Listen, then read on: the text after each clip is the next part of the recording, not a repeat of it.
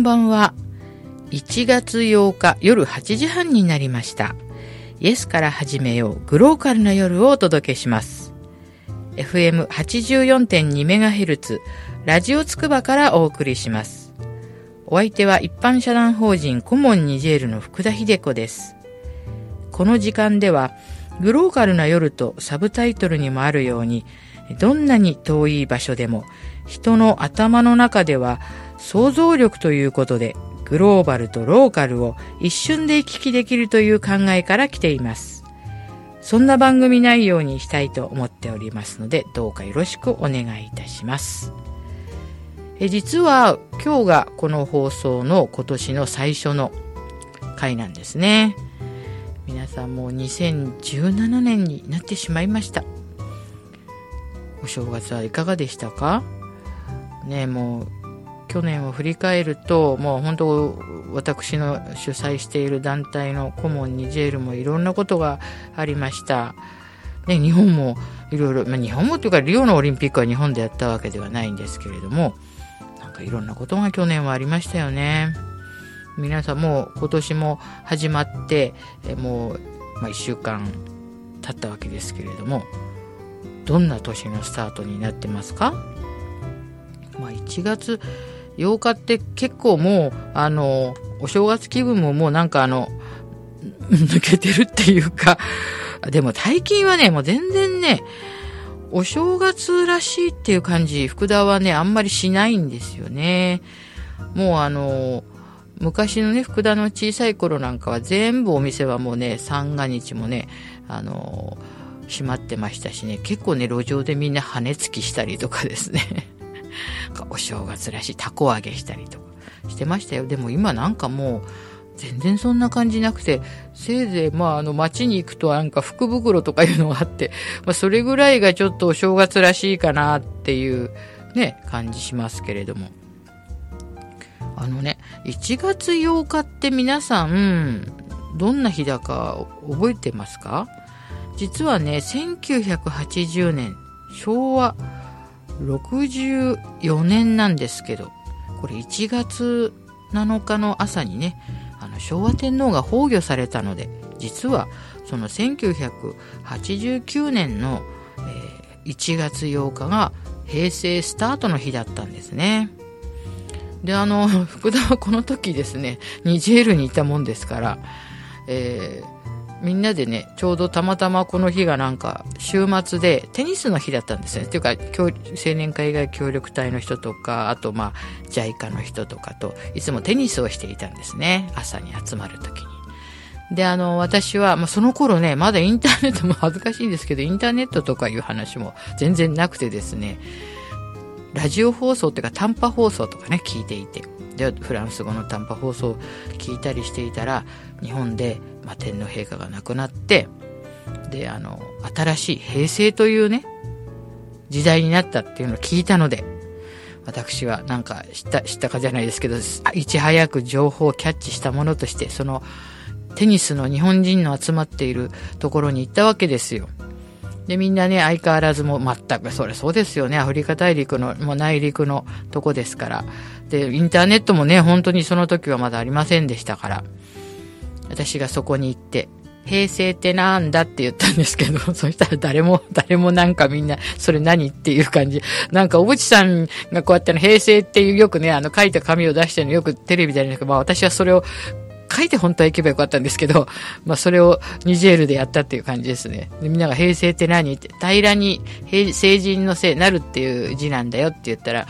みんな、え、それな、何って言ったら、え、みんな知らないのとかって私、なんか得意げに、もうね、みんな昭和終わったんだよって言って、次はね、平成ですよって言ったのをね、覚えています。1月8日だったんですね、あれはね。それも、まあだから昭和64年っていうのは7日間しかなかったっていうことですよね。だからよく昭和64年生まれの人ってすごい極端に多分少ないと思うんですけれども、えー、そういうわけで、あの、ね、なんか平成の話になってしまいましたけど、まあでもね、そういう皆さんいろいろなことが切り替わる日。で、これね、またね、あの、なんかね、1月8日って勝負事の日っていうのがあるらしいんですよ。そう。勘の鋭い菊田さん。一か八かっていう語呂合わせを思い出しましたか？みたいな。1月8日がね、一か八かっていう日で勝負事の日っていうのもあるらしいですよ。まあ本当にね、なんか新年早々ちょっと、あのなんか怪しい情報などを織り交ぜつつ、まあスタートしたわけですけれども、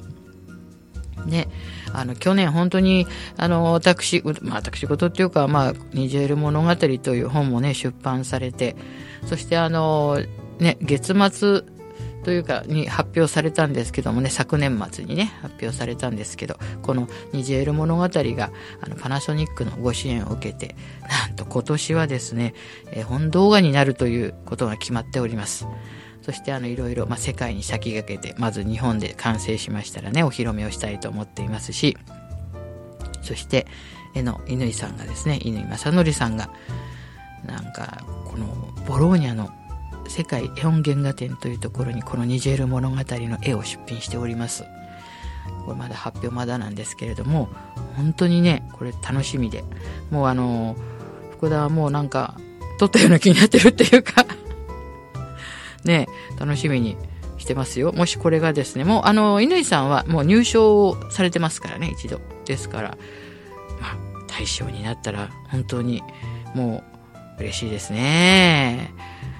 福田はなんか、まあ、ポジティブ思考なんで、そうなるんじゃないかとか思ったりしてますけど。え今日はですね、えっと、今週と来週で、実はニジェール物語のね、朗読を、えっと、流したいと思っています。えー、いつもね、お世話になっている吉野さんと、あとですね、あの、この、えー、野口育子さんの朗読で、えー、前半と後半でお送りしたいと思っています。えー、前半がですね、えー、プロローグとテネレとアルピエンヌとフージライトとアイールをお送りしたいと思っています。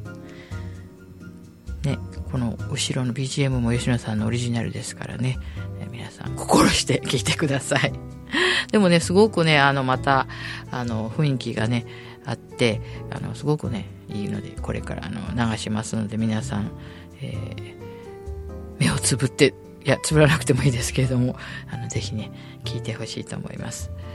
えー、ちょっとね、まあちょっと、えー、これから聞いていただいて、えー、あと、まあエンディングでちょっと、福田の近々やる公演の話とかもまたしたいと思っていますので、まずは、ニジェール物語の、えー、野口一子さんの朗読を聞いていただきたいと思います。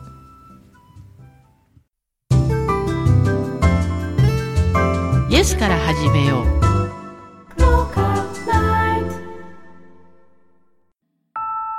プロローグ。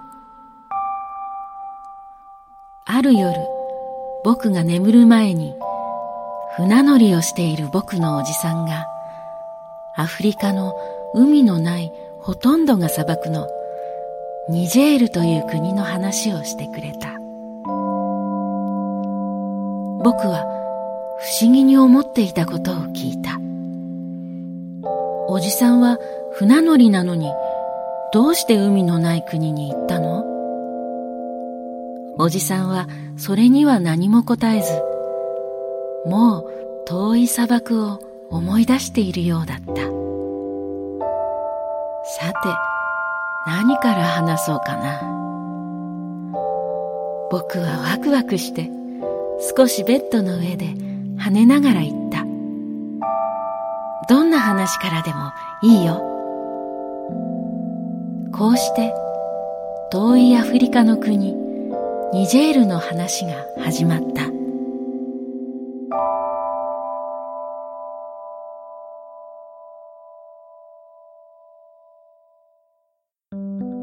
テネレテネレの木はねサハラ砂漠に生えている一本の有名な木で世界で一番隣の木と離れている木なんだ。何歳かはわからないけれど年を取っているということだけは確かだ。砂漠を旅する人はこの木を目印にしているしそばを通るときは必ず挨拶をするし持っている飲み水を必ず分けてあげるんだ。それでもほとんど一りぼっちだから僕は聞いたことがある。寂しくない？するとテネレの木は優しく言った。私は森を知りません。生まれてからずっと一人でしたから。でも森の中の木は仲間に囲まれているから絶対に寂しくないのでしょうか。そんなこともないと思いますよ。僕はそんなテネレの木が好きでその気高さに憧れてずっと寄り添っていたかった。そしてその後僕が立ち去って何年かしてテネレの木は車にぶつけられて折れてしまったということを聞いた。僕は悲しくて泣いた。そして思い出してはまた泣いた。でもそれから僕は何かあるたびにテネレの木だったらこんな時なんて言うかなと考えるようになった。大切な人を失った時そんな風に考えるとほんの少し寂しくなくなるんだ。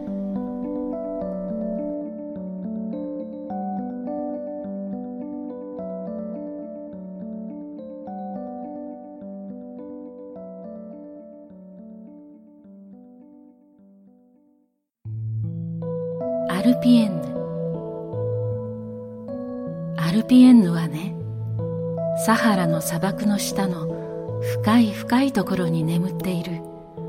大きな湖の女神なんだ。誰も本当の姿を見たことはないけれど大きな湖があることだけは知っている。彼女は全てを見せたがらないけれど気まぐれでオアシスに姿を見せて旅人の喉を潤しては消えてしまう。砂漠に大きな満月の輝く夜僕はアルピエンヌが作ってくれた小さな小さな水晶のような湖に浮かびながら言った。アルピエンヌ僕と一緒に世界を回ろう。ずっと君といたいし君だっていろいろな世界を見たいだろう。すると彼女はくすっと笑いながらこう言った。どうか私を幸せにしようとなんかしないで。それは私に任せてよ。僕はそんなアルピエンヌがますます好きになってこのまま湖に溺れて死にたいくらいだった。だけどアルピエンヌは優しく微笑むだけだったから。僕はまた一人で旅に出た。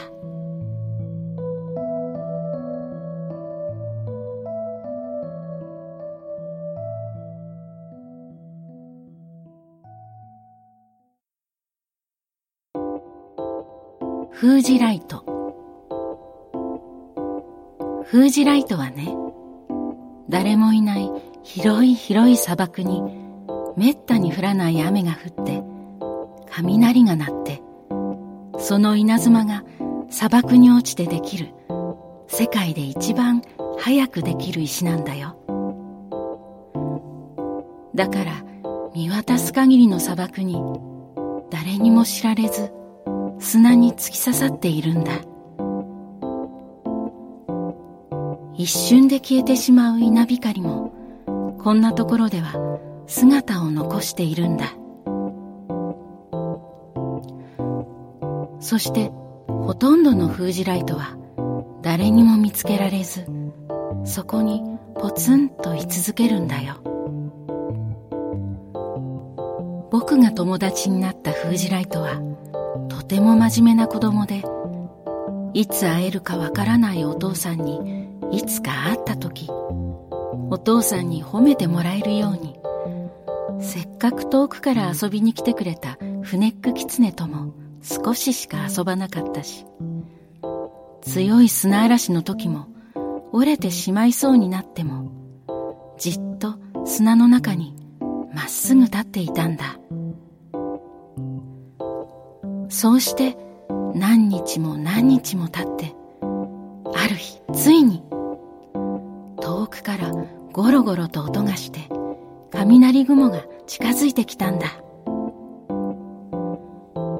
封じライトはワクワクして空に向かって言った。お父さん僕は真面目にいい子にしていたよ。すると褒めてくれると思っていたお父さんは大きな音と光と一緒になんてわがままな子なんだとそれだけ言ってまたどこかに行っちゃった。おまけに弟を作っていった。封じライトは弟の面倒を見ながら僕に言うのさ。真面目ってわがままなことなの？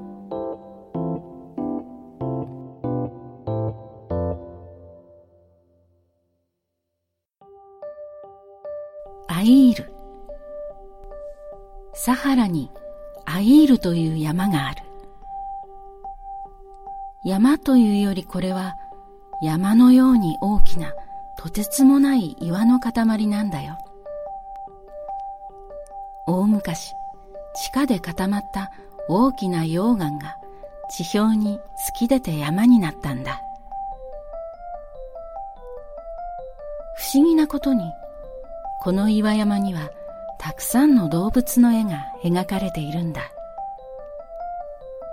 何千年も前の人たちが描いたんだろう。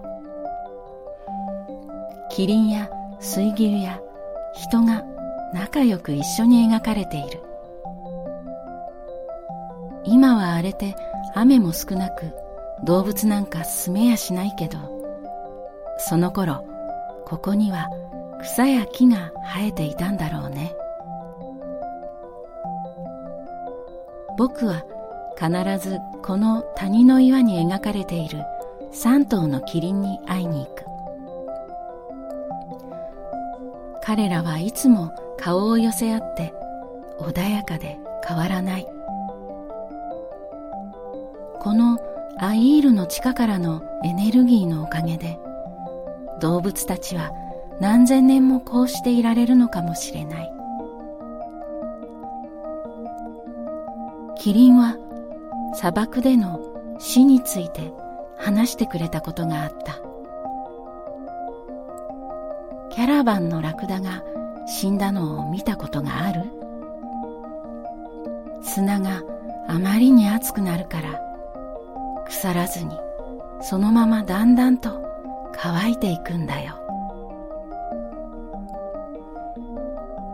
そして風に吹かれ続けやがては砂の粒と同じように風に乗って跡形もなくなるんだ。でもラクダはいつも風に吹かれているから砂粒になって自分が死んだのもきっとわからないよ。その方がいいな。だってラクダは強いけど怖がりだったからね。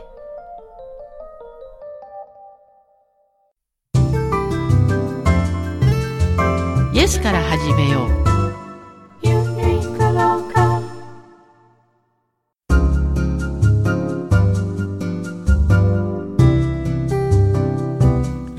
かがでしたか？野口さんの語りが胸に染みますねあのやっぱりよくねあの私この、えっと、サイン会とかなんかあの本売ってるとこで行くとあとラジオ聞いてる人とかにはこれ本当に福田さんが書いたんですよねっていう質問をすごくたくさん受けるんですよね。なんどどうしてでしょうかねこれ。あの多分あのなんかこのイメージとですねこの静かな話のイメージが多分ですよ福田が思うには皆さん疑ってらっしゃると思うわけですね。でもあの間違いなく私が書いたんですよ。であのそんな質問をね、よく受けたりしますけど、この話もですね、この間もですね、あの、小学生、学校でこれを、なんて先生が読み聞かせをしてくれた小学生から、たくさん質問をもらいました。で、どうしてもう、でもね、一番多いのはとにかくこのあの、フージライトのですね、真面目ってわがままなのっていう、このフレーズがみんなものすごい引っかかる。ある OL の方なんかは、なんでこんなに真面目なフージライトは怒られなきゃいけないかっていうね、もう福田講義受けて、この話が一番ね、反応がすごいです。でもね、私そこで小学生にもこう答えたんですよ。一緒に遊んでいたね、船ネックキツネにとっては、いつもね、封じられて、あ、もう僕もう今日はね、勉強しなきゃいけないからね、遊びはおしまいとか多分言ってると思うんですけど、で勝手にね、自分が勉強しなきゃいけないからって遊びの時間を決めるというのは、船ネックキツネから見たら、真面目はわがままかもしれませんよっていうふうに答えたんですね、小学生には。うん。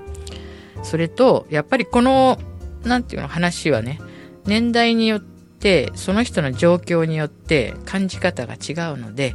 まあ、この本をね、みんなの友達のようにしてくださいって言いました。長いお付き合いしてもらいたいと思います。時々嫌いになったり、時々、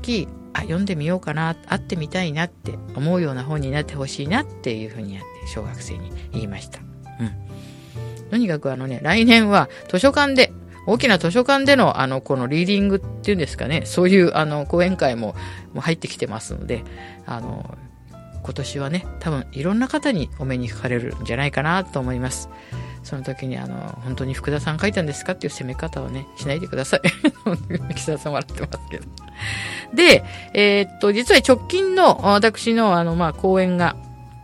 うん、都内であります。えー、皆さん赤羽という駅ご存知ですか ?JR 東京の北区ですけれども、そこでですね、1月14日土曜日、まあもう本当ね、近いんですけれども、えー、そこでね、あの、やりますよ。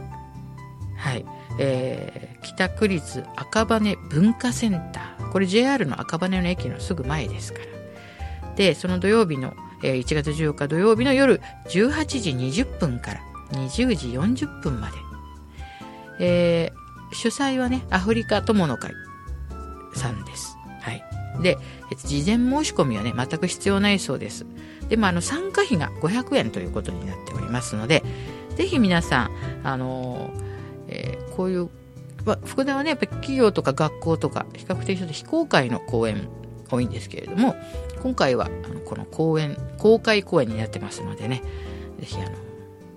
いらしてください。土曜日ですしね、あの、夜ですので、なんか皆さんにご予定が終わったら、ちょっとそこに足を運んでいただければなと思います。JR 赤羽駅のね、西口の駅前になっています。あの、パルロードっていうね、あの、パルロード2っていう駅ビルがあるらしいんですけども、そこの中でいたしますので、えー、ぜひ、あの皆さんねあの、